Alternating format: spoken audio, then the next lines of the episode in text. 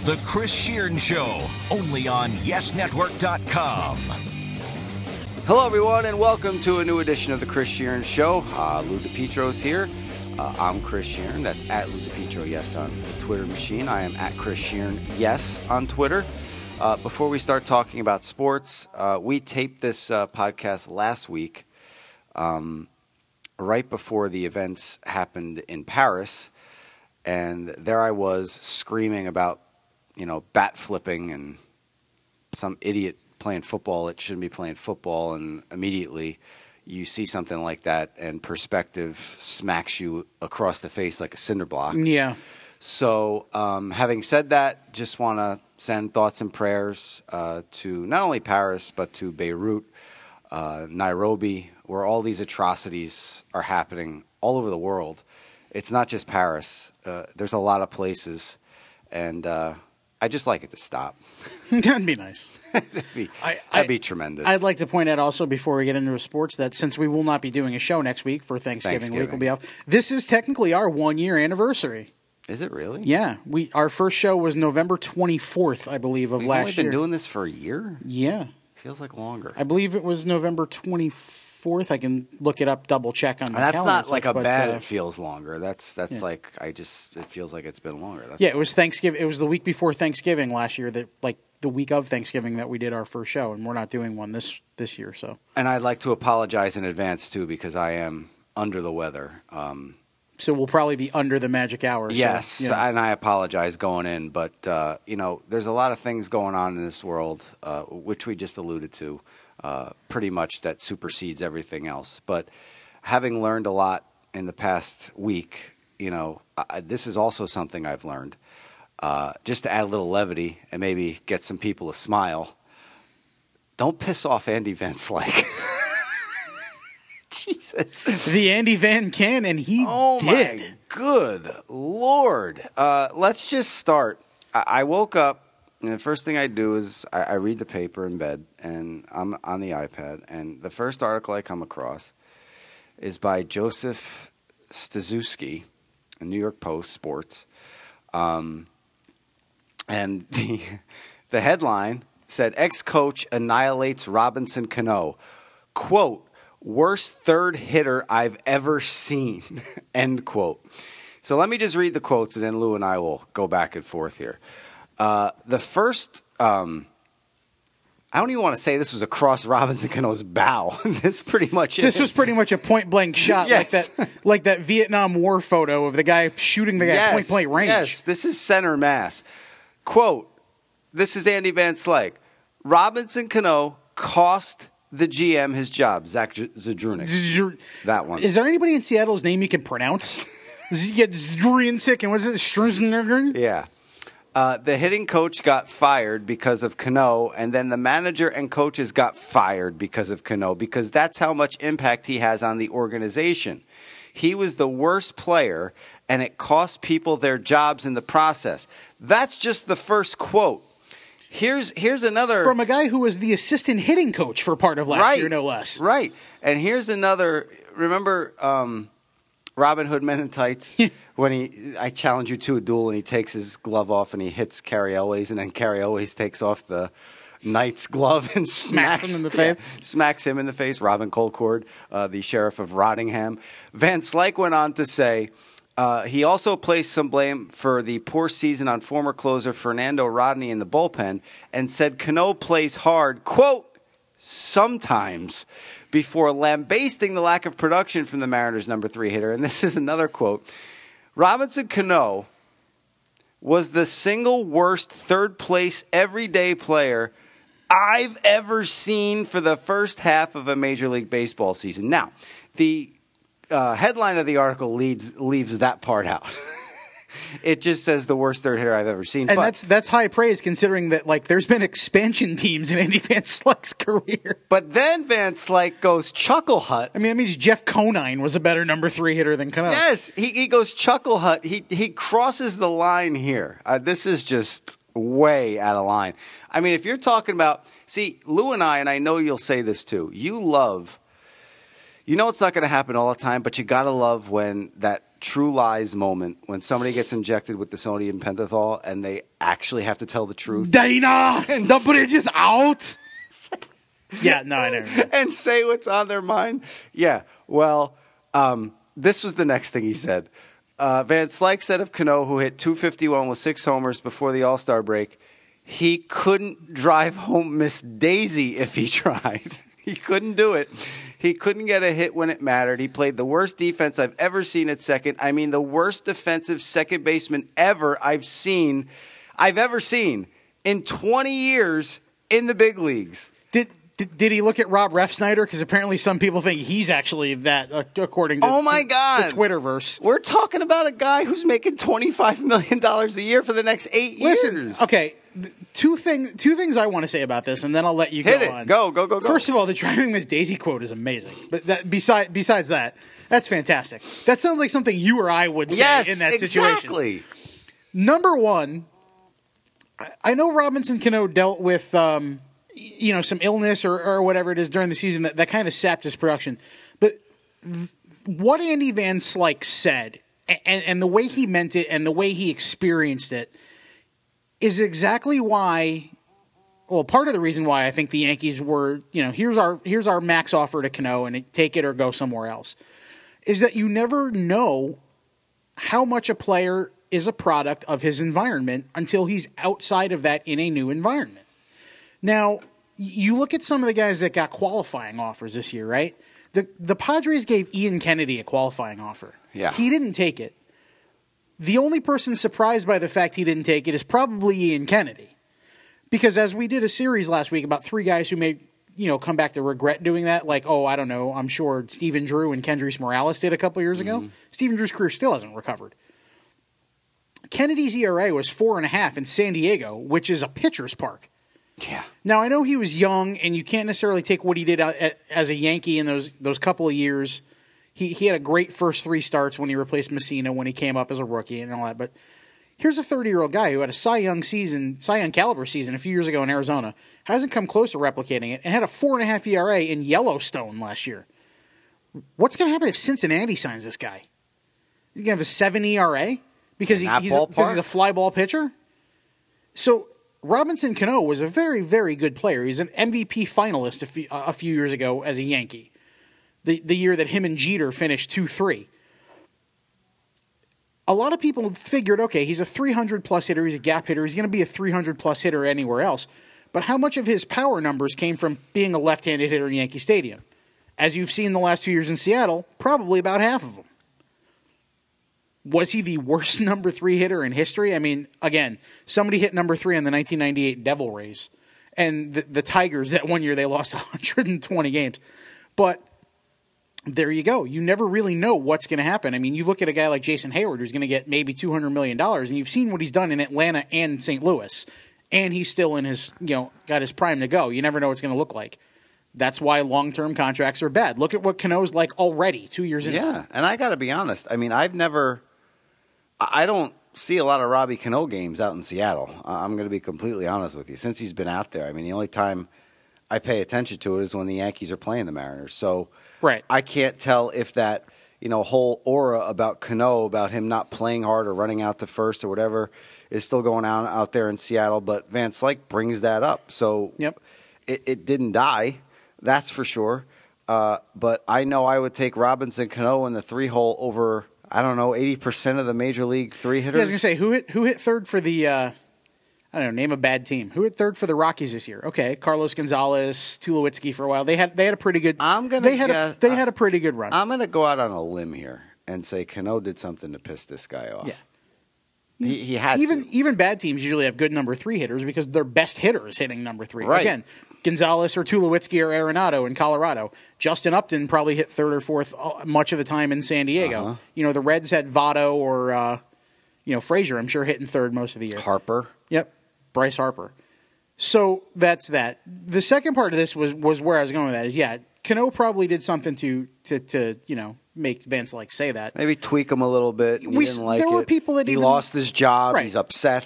And there were, you know, the laziness thing. There were people in New York that saw the way Cano ran to first base on a ground ball and this and that, and you don't hustle out plays. And you know, Jonathan Papelbon almost choked out the unanimous NL MVP in the dugout a couple months ago for doing something that Robinson Cano did 300 times a year, and nobody said a word to him. Yeah. So, you know, it is what it is. People saw that. People thought what they thought.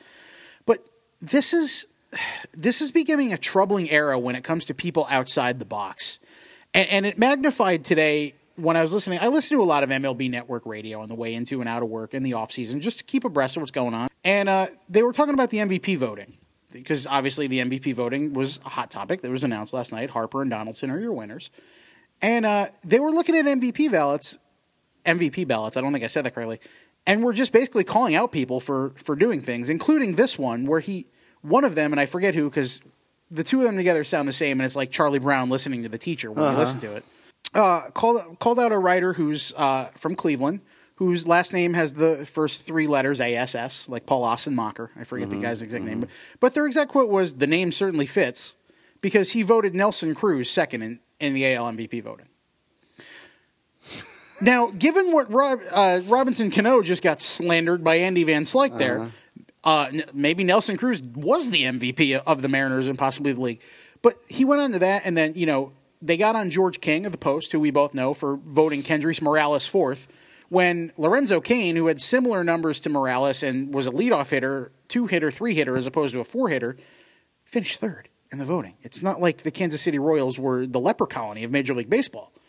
And they just continue to do that with multiple guys. Now, I personally enjoy looking at the idiosyncrasies of the ballots, and I love that the BBWAA releases the ballot information when they release the results. So you can see weird things like, yes, Mark Feinsand of the Daily News, who was one of our hot stove contributors this winter, gave Dellin Betances a fifth place vote in the AL Cy Young. And as soon as that came out and people made it public, he was getting hammered on Twitter. And he even tweeted, he's like, hey, I did it and I'd do it again. That's my choice. And as I said to him, that's why they have 32 votes, 32 ballots, because it's you with so many places. It's to get perspective from different names. Both of San Diego chapters uh, voters gave Mark Melancon, the Pirates closer, fifth place votes in the NL Cy Young. He led the league with 51 saves. Probably he so he definitely won Pittsburgh 51 games and probably won them some more. Why are we getting upset over people's opinions? Right. So what what is so Van Slyke's outside the box and, and So take take the voting away. from this the is what I saw and and the the media's you know these guys in the. Take, media are take all the voting voters. away from the writers. H- How about we just maybe try to understand that people have different perspectives on things? Exactly. Like Andy Van Slyke has every right to say that if he saw it, but somebody should can come right back out and say Andy Van Slyke's full of crap. yes. See, That's our right as Americans. That and that's something that isn't really a right anymore, clearly. because uh, you get labeled stuff immediately for having an opinion on something, So now and that's a slippery slope we're taking. So let me ask you this: very if, slippery. if you're a team looking for a hitting coach or any kind of coach, did you just pull Andy Van Slyke out of your Rolodex? hell, hell yeah, because if something goes wrong, all the, all your dirty laundry is going to be laying out there in the wind. Right. I thought that immediately after I saw this. This guy's never going to work again. He's never gonna Who's work gonna again. hire him? Maybe he doesn't want to work anymore. Maybe Maybe, this- he's fat, sick and tired of it. Maybe the Dodgers, since that's your next uh, your next piece of business here on the Yeah, it- on the victim shaming hour. This article continues. The story continues. Yeah, Van Slyke uh, spent the majority of his 13 years in the majors with the Cardinals and Pirates. Uh, and he also implied Clayton Kershaw wants Yasiel Puig off the Dodgers. His son Scott plays for L.A., and this was the quote on that. When the best player, the highest paid player on the L.A. Dodgers, obviously Clayton, Clayton Kershaw, Kershaw. goes to the GM and For is now. asked, "What are the needs, right, of the Los Angeles Dodgers club?" This particular highest paid player said, "Just say it, Andy. I mean, come on." The It's first- not, not hard to research Yeah. who that is. Well- it's, it's not Justin Turner. that's him being like passive aggressive too. Uh, I didn't say Clayton Kershaw. Exactly, No, but you, you said, really did. You said the left-handed pitcher who wears number whatever, and you know, yeah, and, and has been a Cy Young finalist Yeah. five years in a row. The first thing you need to do is get rid of Puig. That's all you need to know. So Van Slyke is pretty much, if you want a visual for his career in the major leagues, is taking one of those planes that refuels fighter jets, carpet bombing every bridge that he's ever built relationship wise in baseball, and then taking a match and lighting said bridges on fire. And then after they're burned out, he takes them and scoops them up and puts them in his fireplace and burns them again. Yes. Yes. That- He, the way he said that, the way he said that would be like, would be like John Filippelli coming to me and being like, "What are the needs of our broadcasting team?" and me saying, "The bald announcer's got to go." well, it's obvious. like, I, I mean, like, yeah, I mean, like, who? It's. I, I'm not. I'm obviously not talking about. I'm not talking about Bob. You're not talking about Donnie Marshall, Yeah. that's for sure. Yeah, I'm, you know, I'm not talking about Nancy You're or talking uh, about Meredith. Ian. You know, yeah. It's only one bald guy. So I mean, that's Sitting like right you said. That's a passive aggressive way for him to to say he said it without saying he's. Anybody who knows anything knows immediately it's Clayton Kershaw. Anybody with Wikipedia could, or you know, access to Google could Right. know it's Clayton Kershaw. Right. Just come on and say Clayton Kershaw. If you're gonna burn your bridges like that, don't be passive aggressive about it. Well, maybe he maybe after the Cano stuff in this interview, he said, "Well, maybe I should tone it down a little bit in his mind." But still, I mean, come on. I don't get me wrong. I love when somebody's honest. I, I this is great for uh, an article. It, it's great for TV. Uh, it's great for radio. But golly, It's terrible for pers- interpersonal yeah, relations. Yeah, I mean, you just, I mean, unless you want your career as a coach to be through, unless you've had it up to your ear holes with all the nonsense that's going on wherever you've been, and how these, you know, multi-million dollar really players are calling the shots and not really respecting the game the way you did because that's what that's where that vitriol seems like it's coming from. That whole Miss Daisy line to me that that is an entire lack of respect. Right. Again, it sounds like something you or I would say Right. being funny. Being funny but not in a disrespectful Right. way, just trying to make our audience laugh. That is just disrespectful to someone who's basically one of the best offensive players in the game It's, right now. and really, it's the 2013 Yankees lineup that could have been the same way. I mean, they couldn't Right. drive in runners to scoring position either. Right. So if I said that about them, would I still have a job? no. No, because there's be, right because there's certain things you can or can't say. Now, now could Kevin Long say that? Yes, If he doesn't want to work anymore, he got fired because, in part, people think Jacoby Ellsbury didn't hit last year, and McCann, and, and, and all these guys, and and the years before that. He could say that, but then he'd never work again. Now, could George King of the Post or Mark Feinsand of the Daily News or Sweeny Murti or any of the guys who cover the team, could they say that? Sure. You know why? Because they're objective outsiders. Should someone who's in the bubble voice that opinion, whether No. they think it or not? Never. No. Absolutely not. You got to protect what you work for. You That's what protect the shield means, not what Roger Goodell thinks it means. protect That's what the it means. shield, protect the brand. Uh, That's that's the modus operandi. I mean, and it's obvious. You know, you don't go out there. And I know I, he got fired by the Mariners, but as Lou just said, if his name was in any, and we're going old school here, Rolodex or someone's cell phone, hey, is is Van Slyke? Nope, Anymore. that's okay. Well, the Mariners We're do have all a, set. the Mariners now have a hitting coach in waiting because they just hired Scott Brosius to be their AAA hitting coach last week. Scott Brosius, blast from the past. XB Alabrocious, World Series MVP Scott Brocious, Mm-hmm. who spent the last eight years as a manager at a Division three college, right? Yeah. Yep, and now is back in the bigs as a as a hitting coach at AAA Tacoma, the Rainiers, Good for him. or as Howard Stern would say, Prince Reindeer, as he said in the movie. Um. So yeah, Andy Van Slyke's careers over. Uh, we'll we'll see we'll see on on you know on on pirate baseball radio on my Sirius in a couple months. 287, which was his lowest in his past six seasons. 21 homers and 79 RBI. And he made six a, errors. A good chunk of that was in the second half, as as he said. that It way. was. Yep. It was. But, you know, Stephen Drew had more homers in the first half than Robinson Cano. But the which is which many people brought up. The Yankees would have signed for that total at the end of the season Oh yeah, out of their second baseman. Stephen Drew had Just a, one a- guy. a third of that anyway. He did. Yeah, he had what eighteen home runs, Yeah. seventeen home runs. Yeah. All right. Who knows? It is what it is. Can we can we ask now? Yeah, Look, looking at the awards, we did we did all our votes, Uh-huh. and I didn't. I said that I like looking at idiosyncrasies and actual awards voting, and, and five of us voted on the awards. Me and you, uh, Stuck, Matt Stucco, our video producer, AJ Herman, who's our other content coordinator, Brian DeMena, who's our, our editor at MLB, Mm-hmm. all voted on the awards, and we were I think five for eight. I, I forget wh- I forget who won the Donaldson Trout showdown in the AL MVP, but we were five or six for 8 Mm-hmm. Um, and the ones we lost, the guy that we picked finished second. You know, it was whatever. But uh, you know, I, I love looking at those kind of things and seeing just the thoughts about people. Hearing people talk about Bryce Harper in March, I guess.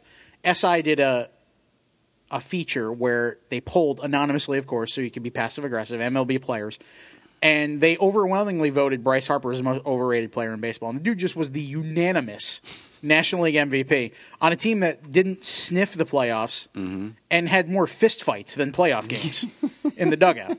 Okay, I find that interesting. Well, Like, how do you like me now? Like Clayton Kershaw. People are like, oh, who's the best pitcher in the game? This, that. And you wonder, why would a GM go to a guy like Clayton Kershaw? Why would that even happen if it's true that he was a Clayton Kershaw? And Clayton Kershaw may even say that. You realize that Clayton Kershaw finished third in the Cy Young voting, and that's his lowest finish since 2010? Meaning he's been the runner up or the winner four years in a row in between those and finished third in 2010 and this year. Guy's been a Cy Young finalist six years in a row and maybe counting. I didn't bother to look at the 2009 stats before pretty I brought that point up. it's pretty good. So maybe he's a, maybe he's a good uh, maybe he's a good barometer for what's going on in there. Uh, I was not. right? I was not shocked by uh, Keuchel winning in the AL. Uh, I think I voted for Price because from the time from the time the Blue Jays got him until they were thrown out of the playoffs, and again he had his issues in the playoffs. He did pitch six solid innings in that game before he gave up what five runs in the seventh Yeah. in Kansas City. And then by Um, by that point, the the votes were the real votes were Yeah, yeah, yeah, yeah, yeah. yeah. But Keuchel won because three of us voted him first and Price second versus vice versa. He won by one point. yeah, yeah. But Same with uh, same with Greinke and Arrieta. Uh-huh. We had Greinke though. Yeah, and who did I? I didn't have Harper. You voted for Anthony Rizzo. I did. I did. and he finished what fourth or fifth. Yeah. So I mean, it's not like you voted for him. Out of, and hey, look, I thought he had a great year. Uh, the Cubs went to the postseason. Uh, they had a ridiculous uh, run in the postseason until they ran into the Mets. Obviously. Yep. Um, Stucco voted for Jake Arrieta as the NL MVP. yeah, and you could have made an argument for And you know what? He, I think he finished sixth. I'm not going to get on Stucco No, though. I think he finished sixth. Yeah. That's the thing. Like he has his reasons. That's why it's a panel. Right. And Arrieta finished sixth, so it's not why- like it's you know, right. It's not ludicrous, and that's why he has that opinion. That's, of- yeah. he's, he's allowed to have his opinion. out of 32 voters with five spots each, only five people got more points than he did. So there you go. Now, had he voted for you know Justin Upton, pr- people probably would have looked at him a little cross-eyed. But again, that's that that's why there's a panel. I, I can't. You have your rationale. I, I, can't mine. argue with Harper winning the MVP. I mean, if if if it was a uh, unanimous vote by all the writers, um, I'm not saying he had a bad season. He had a great season. I I value a player though as to where his team ends up. Right. And uh, That is always my tiebreaker when I do vote when I do votes or master. vote, It's always my tiebreaker. didn't Alex win one with the Rangers and they were in dead last yeah, and they were terrible. they were terrible, I mean, but he hit 40 nowhere. home runs and led. Yeah. Had like a you know 1.200 OPS and ri- Yeah. just ridiculous video game stats. And then there's always that argument, and it was this was back when Mike and Chris were together, and I was doing that show. And there's the argument: is he the MVP of his team, or is he the MVP Yeah. of the league? And that's kind of that juxtaposition you always have to look at. But I have no complaints or qualms about Harper walking away. And that's always my thoughts about pitchers winning it too. I know Kershaw won the award last year in the NL because the Dodgers were a 500 team when he wasn't on the mound, Right. And they were 12 games, 13 games over 500, mm-hmm. whatever, 20 games over 500, and they won 90. and how many games did he win? 20, what is he, 21 and three Yeah, last year? yeah. So yeah, same thing with Dallas Keuchel this year. He got he got a lot of down ballot votes for AL MVP. I think he finished fifth, as a matter of fact.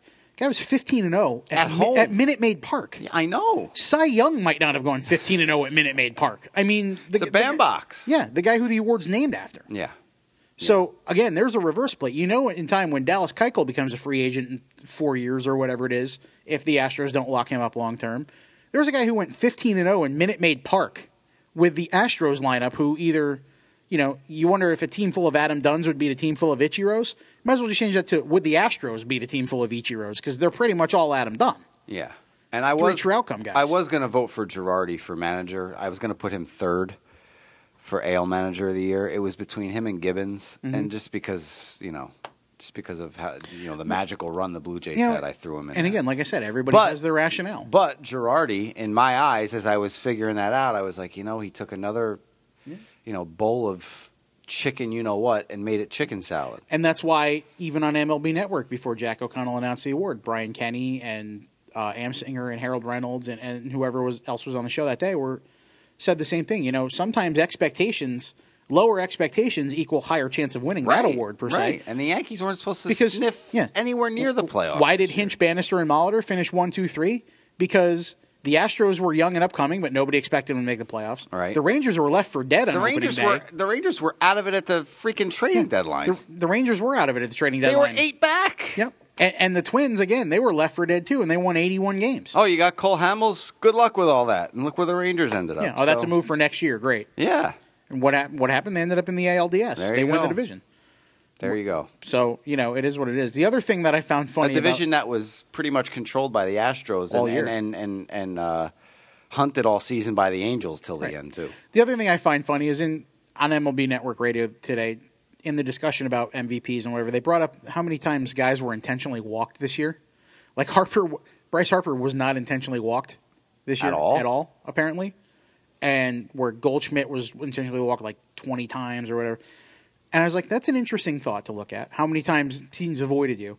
But then I realized that First of all, you can't necessarily count that because Barry Bonds got what me and my friend Nick like to call unintentional intentional walks Mm-hmm. a lot. That year he hit 70 home runs. He still hit 70 home runs Yeah. and walked, what, 170 times? Yes. But then I'd also like to take a look and say, all right, maybe not the Mets because you know they were their pitchers are pretty good hitters, but find a find a National League team where their pitchers are pretty crappy hitters, like the Marlins or the Rockies, find out how many times their number eight hitter got intentionally walked in a season because that's the right baseball move. You know, you're up by one, you know, up by one, eighth inning, two outs, runner on third. I'd rather face the pitcher than any actual hitter, ninety nine percent of the time. Well, in the eighth inning, you're probably going to face a pinch hitter. It's now. possible, but or if you're you know sixth inning down one, and Tom Koehler is throwing a gem, the Marlins aren't going to pinch no. hit for him. So I'll I'll I'll, I'll intentionally walk to whoever's hitting eighth and pitch to Yeah. him. I mean, it's, it's it- there. There's times where intentional walks are the right baseball move, regardless of who's up. I love the strategery in the National In, League. yeah, in the year that Bonds broke the home run record, it was a smart move to intentionally walk him with the bases loaded because that way he could only drive in one as Right. opposed to four. But Right. That was the rationale behind managers back then. Yeah, Right. because he was doing so much damage, and you couldn't blame him for doing that. I think Buck Showalter did that, didn't he? Not, did he not? Intentionally walk Barry Bonds. And it might not have been Barry Bonds, but I, I, I completely remember him walking somebody with the bases Yes. loaded so they didn't hit a I think grand he was slam. with the It's possible. Rangers. I think he was with the Rangers when he did it. It's a smart move. We did it this year in softball. You know, we were about to get run ruled. We were down to the last thing. We had runners on second and third with two outs. We we walked the hitter at the plate because that way, if somebody hit a ball in the hole, we at least had a force play somewhere. Didn't work. The guy hit a walk off grand slam, but it, it was the right baseball move. you have an open base. It's the right strategy. You know? you have to make right it easier strategy. on yourself. Absolutely, I completely agree with that. You want to do a little football Let's do a little football. before we say so long? Let's do a little football. Uh, So, how about those Giants?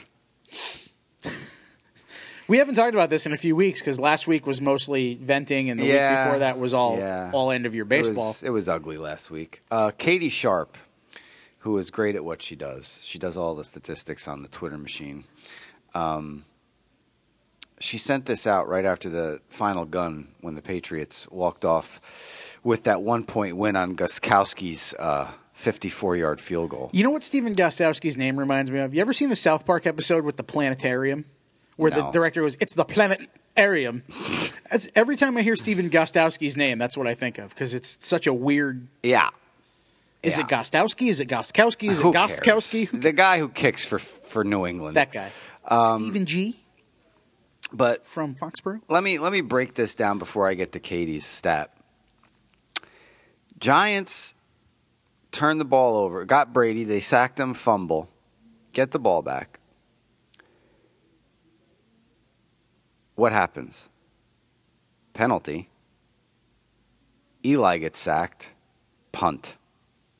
That was a point in the game where they could have went in and not really put it out of reach, but put some confidence in themselves like, okay, we've got them. Mm-hmm. You know, we go out there, we hold them a couple more times. Which, to be fair, looked like their mentality the entire first half. As soon as Eli hit Beckham on that 87 yard pass. It pass. did. It did. That's fair. Now, then they have the first and goal. They hit Beckham. Art Stapleton, tw- people are still tweeting about the rule. People, it's the rule. The officials Oh, the non catch in the. The officials, however, got the call wrong at first, got the call right with the replay. It is patently ridiculous the way the rule is written. All a runner has to do, running back or a receiver that is running into the end zone, is break the plane with the ball. That's it. That's it. But a receiver, when they catch the ball in the end zone, has to, quote unquote, it's in the rules, become a runner. Just repeat that over and over and over to yourself. become a runner. How do you become a runner when you don't have to run anywhere? If I had, if I could become, if I could race, race know a marathon by just standing at the finish line, Right. I would. you would do it. Mike, I don't have to become a runner. Mike Pereira, right? Who was such a bad referee that now he's not a referee anymore. Yeah, But he's, he was the head of the officials and now he's on Fox. Yeah. Mike Carey was at least a good referee. he comes on and that's the description he gives and i'm just i watched it three or four times and i'm just what what does that even E- mean both ESPN and NBC's teams on Sunday and Monday nights also talked about that at length because it's it's a rule that needs to be clarified. the owners have to get together and say okay we have to fix this. We have to fix the wording. The semantics just don't make any freaking sense. If a receiver catches the ball with both hands and both feet come down that should warrant a touchdown catch. The minute now it's different if you're in the case of like that Santonio Holmes catch in the Super Bowl against the Cardinals where he's going he's got to drag the feet and you've got to go all the way to the ground the, the right basically the Calvin Johnson rule That is, That is That one was terrible. right but basically that rule where you have to maintain possession of the ground if you're going to the ground that's fine if you're jumping in the air you catch the ball and your two feet land the minute that second foot lands and you have possession Touchdown. touchdown That's that's it. it. That's it. I that description right there, nail on the head. that's what should make you a runner right. The minute the minute The two minute feet your touch the feet ground, come down, you're a runner. Right. Because you know what? If you're if you make a catch at the five and you're running and you take your left you're running down the right sideline and you take your left hand and extend the ball out as long as it's inside the pylon. It's a touchdown. It's a touchdown. You can hit the pylon and lose the ball. You It's a touchdown. You could hit the pylon and drop the ball. It's a Somebody can strip you. It's a touchdown. Right. It if this is the third or fourth time in five years you're having to rework this rule, just rewrite the damn thing. you have period. th- semantically, this is how it's understood. You have to turn upfield and make a like a move, a football move. a football move. You're in the damn end zone.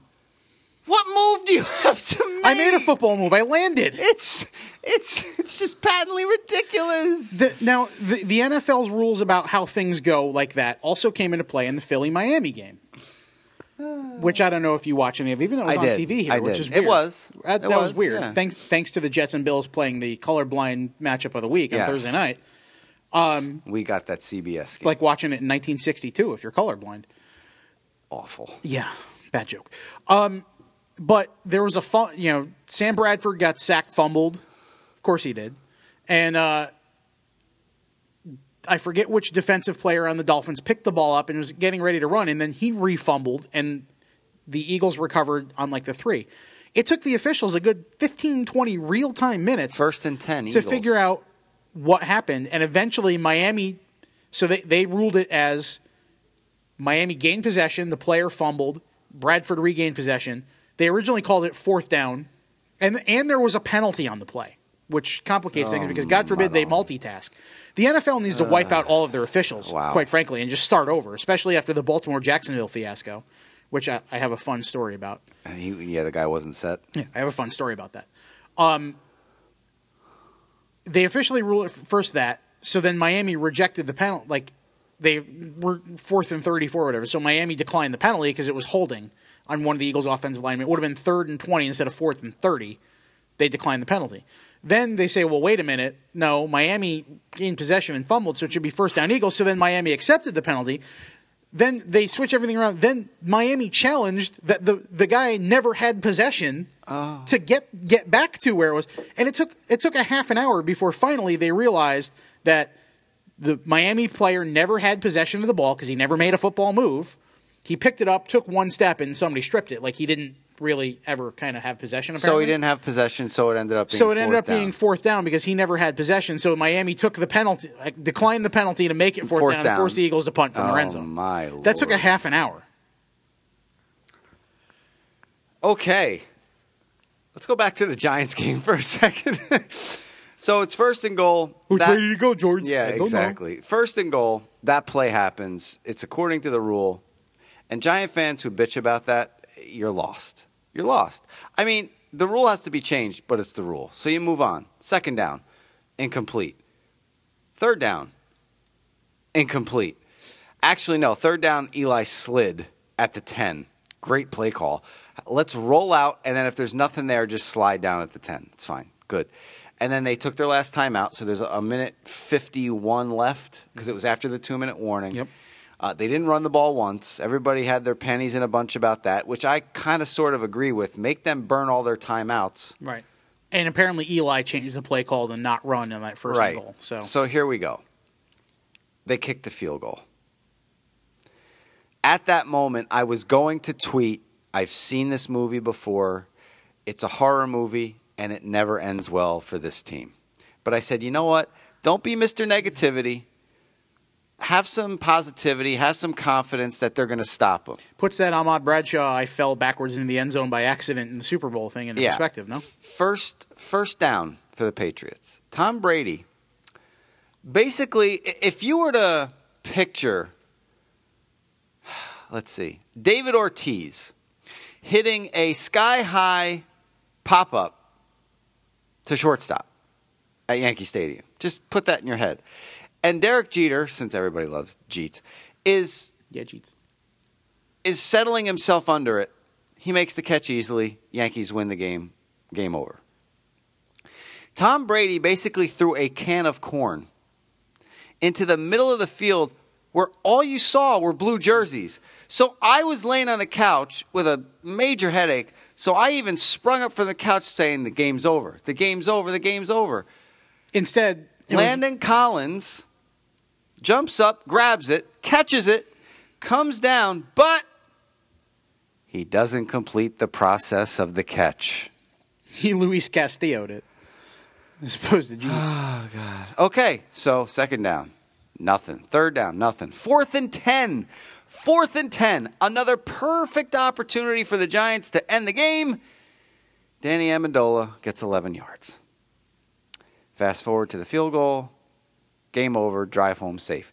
Now, everybody thinks this is going to be like a la 2007. Victor Cruz is not coming back. He's having calf surgery. And what a what a what a botch scenario Oh, that whole thing is. Your your starting center, Weston Richburg, he may play against the Redskins. Folks, Sounds like he belongs to a country club. folks, listen to me. This is not 2007.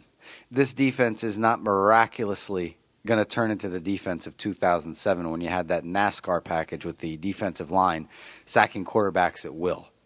This is a Giants team that will come out of this bye down in Landover and get absolutely drilled by the Redskins. They will make Kirk Cousins look like Norm Van Brocklin for crying out loud. They will make him look like Sammy Baugh. They will make this guy look like Aaron Rodgers on a good week. This Giants team is not going anywhere. And I'm telling you right now, as we tape this the week before Thanksgiving, we're less than a week to Thanksgiving. The team that always plays on Thanksgiving is getting their starting quarterback back in the NFC East, the Dallas Cowboys. Mm-hmm. Everyone's laughing them out of the playoffs. They're not going to make it. They're 2 and 7, Chris, you're nuts. Romo's back.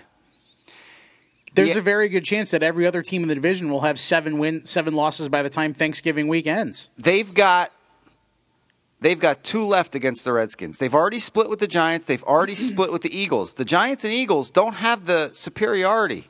No. head to head. The Redskins have two left with the Cowboys. But hear me now. All you Giant fans, all you Redskins fans, all you Eagles fans, making fun of the Cowboys, all that stuff you're talking on all that social media might come back and bite you on the fanny. Because I'm telling you right now, this Cowboys team is good. Even without Romo, they were in every one of these seven straight losses. Every one of them. And now that they get him back, and I know they've got one Sunday, and then they got a quick turnaround on Thursday, but you could be looking at a, a two and seven team that's a four and seven team, It's very true. and the Giants are five and five. And then when you go on to that that weekend, the Giants play the Redskins. So if the Redskins, who do the Redskins play this week? Ah, I don't know. I'd have to look that up. Um, But if the Redskins were to lose this week, the Eagles could very well lose to the Bucks. I didn't think they'd lose to the Dolphins at home, and they did. So they could very well lose to the Bucks. Thanksgiving in Detroit is a different animal altogether, even though Detroit isn't good. So say that happens too. The the Cowboys win on Thanksgiving, and the the Redskins beat the Giants. Redskins have the Panthers this week All right, in, so- in Carolina. Okay, so so we'll say that's a loss. So they're four and six. The Cowboys win because they got Romo back, three and seven. The Eagles somehow blow it and lose to the Bucks. They're four and six. The Redskins beat the Giants. The Eagles lose to the Lions on Thanksgiving, and the Cowboys win on Thanksgiving. You've got a four and seven team, a five and six team, a five and six team, and a four and seven team. right, Everybody's alive. everybody. but the Cowboys have to beat the Dolphins. And the Cowboys play the Redskins twice still, so they could leapfrog them too. Cowboys have to beat the Dolphins in Miami on Sunday, and then the quick turnaround is the Falcons. Or I'm sorry, my mistake. Uh, the quick turnaround is the Panthers. For Dallas? Yeah, yeah, at home. Yeah, they played. Yeah, At home. Then they're at Redskins, at Green Bay, Jets, Bills, Redskins. So it's not like their schedule is easy, but at the same time, the good teams on there have flaws. The, You- the Packers haven't won since Yeah. Mike Ditka put on the sweater. I know. mean, and you're looking at you're looking at a team in the Cowboys that looked like it was clicking on all cylinders in the first two weeks of the season, offensively and defensively. So and let me. I know Dez was missing for a good chunk of the beginning part of this losing streak, but Darren McFadden's been a beast. He's on my fantasy team, so I'm He happy he's been mine. a beast. And Dez is back.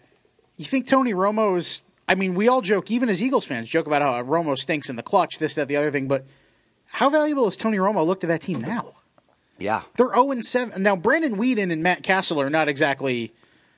Matt Cassel was Matt Flynn before Matt Flynn was Matt Flynn. Yes. Made his career off one good season as a backup in a good system. eleven and five, and, And- they missed the playoffs. Mm, right? Yeah, and Brandon Weeden was such a high draft pick because he was a quarterback. That, that's legitimately why Brandon Weeden was such a high draft pick because he was a starting quarterback at a BCS school. and he was thirty. That's it. Yeah.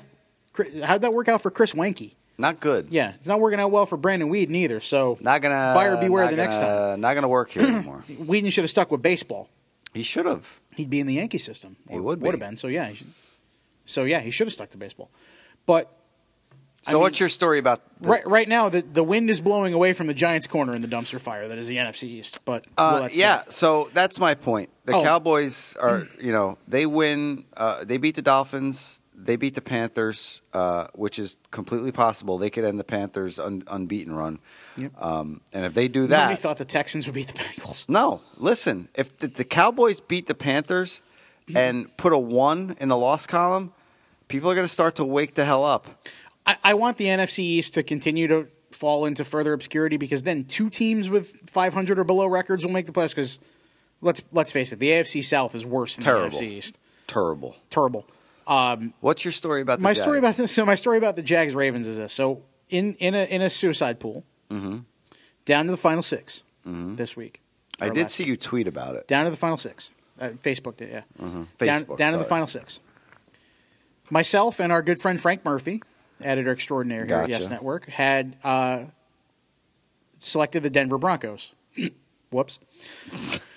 uh, one other gentleman had selected the Baltimore Ravens, and three had the Bengals. So going into Monday night, there were three of us that were technically eliminated, and all three of us were hoping the Bengals lost, thinking we would split six ways.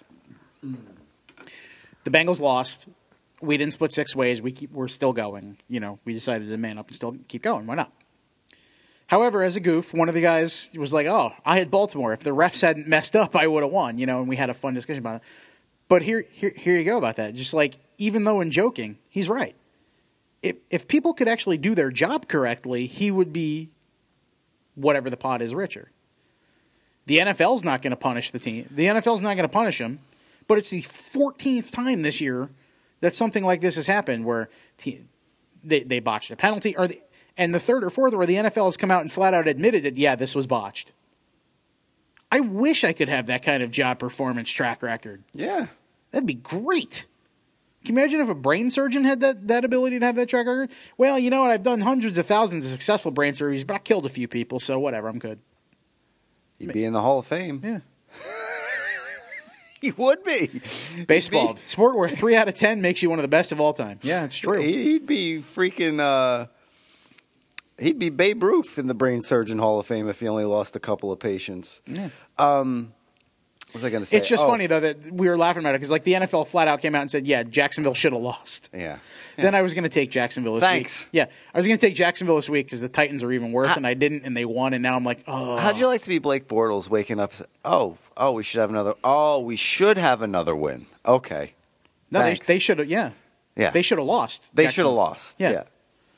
The Ravens should have. The. Ravens should have won, or Harbaugh which, coming out. which will be great when they tie, when they when they have this when they have matching five and eleven records at the end of the season, and the Ravens get a get a higher draft pick because they beat you know because the Jaguars beat them. Yeah. Th- then it'll be really fun. Yeah, it'll be hysterical.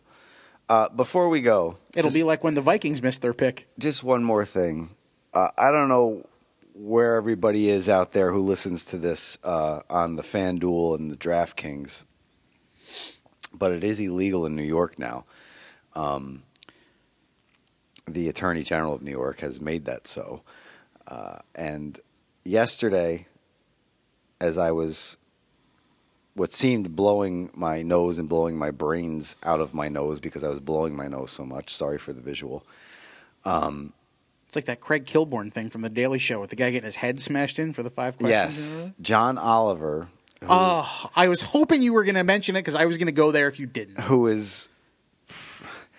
I would be very disappointed if I fo- found out he didn't write most of that stuff on his show. For the before you get into this, for those people who watch or don't watch Bill Maher for reasons of saying, well, he doesn't really talk about politics or this or that, but there are people who at least get the news, whether the mm-hmm. slant on it from him. John Oliver does every week on HBO. He's usually right on the money with all of this stuff, and it's issues people don't talk about a lot. Yeah, And this one happened to be one that he did. But I watched this the other day, or actually Wednesday while I was home, and it was fantastic. This is probably the funniest thing I've seen. Not only about online daily fantasy sports, but pretty much anything in the past couple of months that I've seen. And Oliver and his staff on that show, I'm just jealous because the writing on that show is ridiculous and the research they do and how they call people out and it's fantastic. Because there's no political or agenda tint There to isn't. it. It's basically this is They're going after everybody. This is what's legitimately happening, and this is why it's stupid. Right, exactly, and that's why I like that show. Uh, there's no, there's not really a political slant. So maybe that's the it. Maher comparison I should have made for those Yeah. who just like the political Yes, slant of everything. This is the the right, the clean. This slate. is like right down the middle. Uh, we're gonna call your BS, and we're gonna make fun of you and whatever. So he put together a fantasy football daily or a daily fantasy uh, sports gambling commercial together.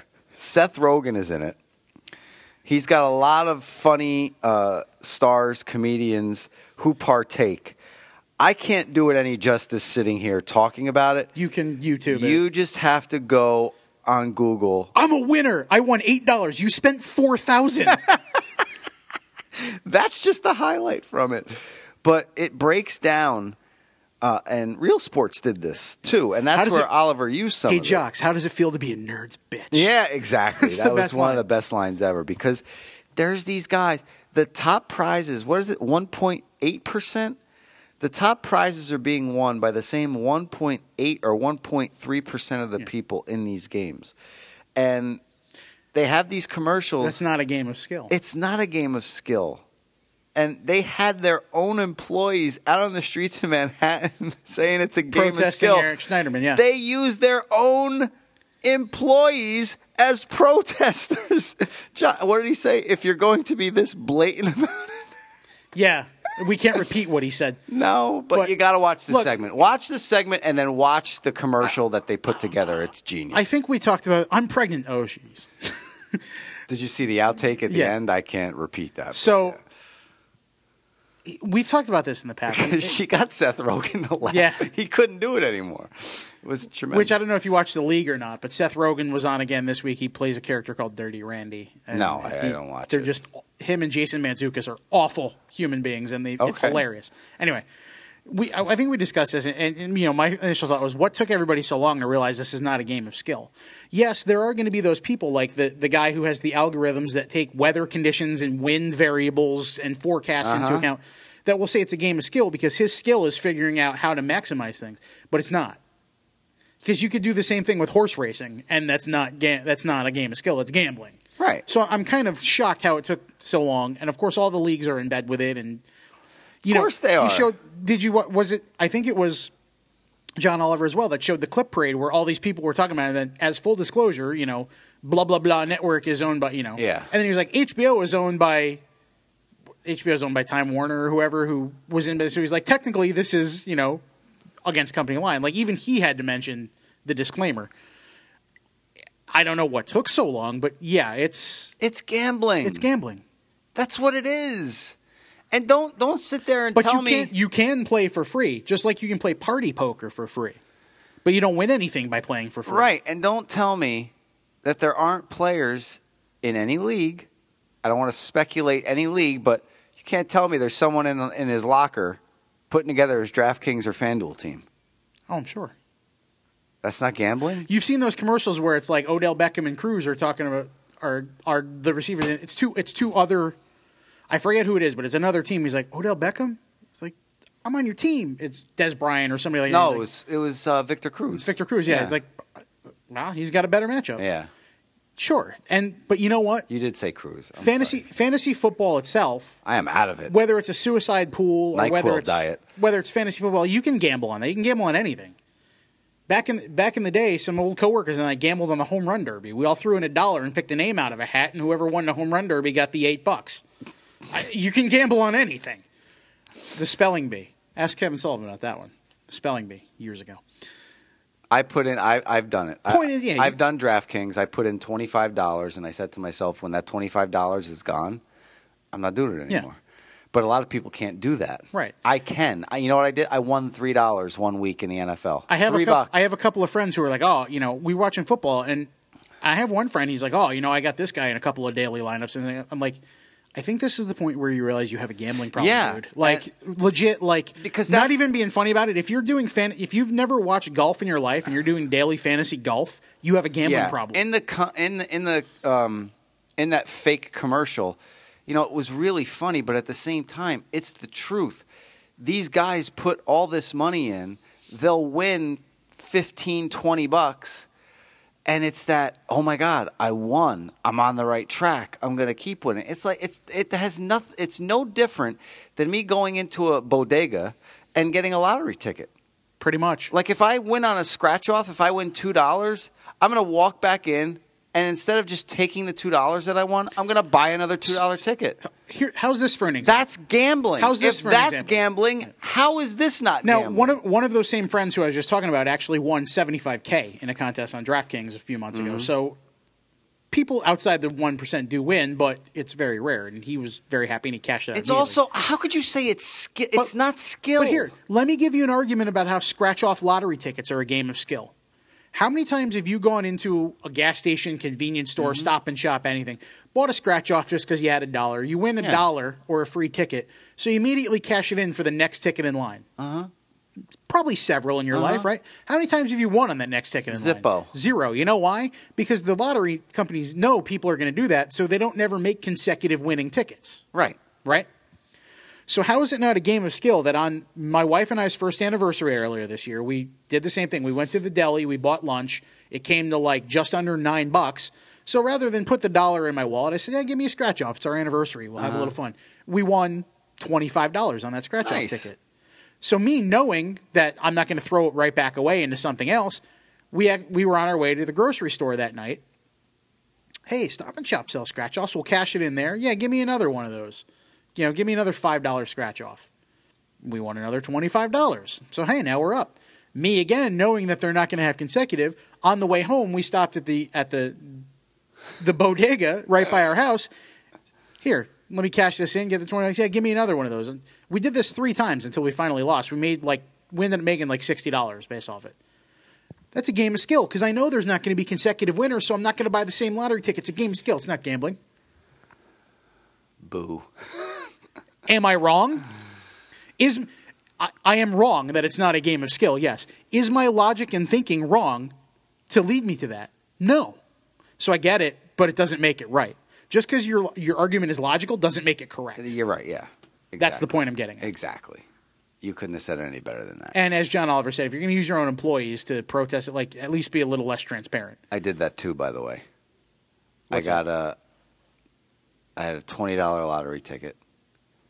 Won thirty, at one place in Stamford, and then I was like, I had to do the Nets that night. It was a late night game, so I took it into the place right down the street here, and I got the same ticket, but at a different store. I won another thirty dollars. One again, yeah.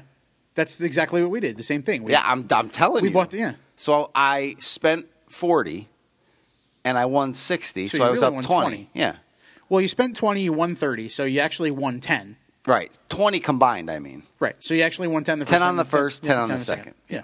So I was up twenty. Well, there's people that believe when Powerball gets up to 500 million, there's this, you make fun of those people. Oh, they only buy tickets when it's 500 million because 30 isn't enough for them. Well, first of all, eh, okay, I can see it. But then there's those people who think like you have to, you know, you have to buy them in the worst neighborhood possible because you know the rags to riches story. So that's why like the bodegas in Portchester, there's lines out the door, or in the Yeah. South Bronx, Yeah. where I could just go to the convenience store right here by work, and there's nobody buying lottery tickets because you know there's nobody, nobody's going to win in Greenwich. and a hedge fund uh, guy from Greenwich bought a quick pick at that store and won the Powerball. Mhm. So doesn't mean anything. Yeah. Money goes to money. That's why it's not a game of skill. It's why it's most of the gambling. Exactly. All right, that's gonna wrap it up. I had to bring that up. Speaking I, of which, I yeah. don't know if you see it before you wrap it up. I think it was Anquan Boldin actually tried tried to or is in the process or did file a class action lawsuit against all of those companies, basically saying they're using intellectual property without permission. Yeah, he's because right. their their basis is they're using players, so you know because of the valuation system, I'm sure. I'm sure Jaelen Strong, the running back, tight end, wide receiver hybrid from Arizona State, who's on the Texans, the game that the Texans won where he had two touchdowns, I'm sure his value wasn't great because he's he stinks. Let's be fair, he's Yeah. he's not good. But if you happen to pick him, you you had a good night. If you happen to pick Drew Brees and Marques Colston against the Giants two weeks ago, you had a pretty good night. Uh-huh. But I'm sure Colston wasn't the most valuable receiver there. So he's right. It's all coming crumbling. It's all going to come crumbling down Yes, at some point is. soon enough. Until it's unless it's regulated. Either that or sports betting is going to be legalized throughout the country like it is in New Jersey. So one way or the other, it's coming crumbling down to that point. Too bad we couldn't end on a song. We could do one way or another. I don't know. I'm going to find you. Yeah. I'm going to get you, get you, get you. Yeah, get there you go. Maybe we can get Piper Perabo to stand up on the bar and sing it like in Coyote Ugly, where she becomes a star. You know what I'm talking about? No, never saw it. Never saw Coyote Ugly. No. Would have never pegged a guy in his mid 30s wouldn't watch a movie where there's a ton of hot chicks working in a bar because it came out like 10 years ago. Never would have pegged Yeah, it. Yeah, no. Never would have pegged it. Anyway, point is Coyote Ugly, the bar, New York City. You know it. You've heard of it. Yeah. Heard they made it. a movie sort Never of saw based the movie. m- movie sort of based off of it. And Piper Perabo, who's a very attractive young blonde Mm-hmm. woman at this point in her career, is a brand new bartender there, trying to make it in the music career. She's from like Perth Amboy and moves to the city to make it. And she gets on the bar and there's a fight going on. And somebody hits the jukebox, and one way or another, it's Blondie that sings it. By the way, Ah, yes. comes on and she gets on the bar and that's the song like that's her karaoke song that's the song she sung that's her demo all that she gets up on the bar and sings it and mesmerizes everybody and becomes a star like in the bar not like a star Gotcha. she ends up writing can't fight the moonlight by LeAnn Rimes according to the the story of the movie that song can't fight the moonlight by LeAnn Rimes no, never heard of it. okay well look it up Not good at the pop culture. so anyway because you wanted to end on the song one way or another i'm gonna find you i'm gonna get you get you get you get you There's just a lot. i'm gonna put the microphone down now Lose- in the show before i do more crazy stuff Lou's Lou's brain is just like mountains and Full of mountains useless of info. filing cabinets. Uh, so there you go. You've entered the uh, mind of Lou DiPietro and uh, Chris Shearn as well. And uh, this has been the Chris Shearn Show. We'll see you next time here on YesNetwork.com and iTunes. Later, everybody.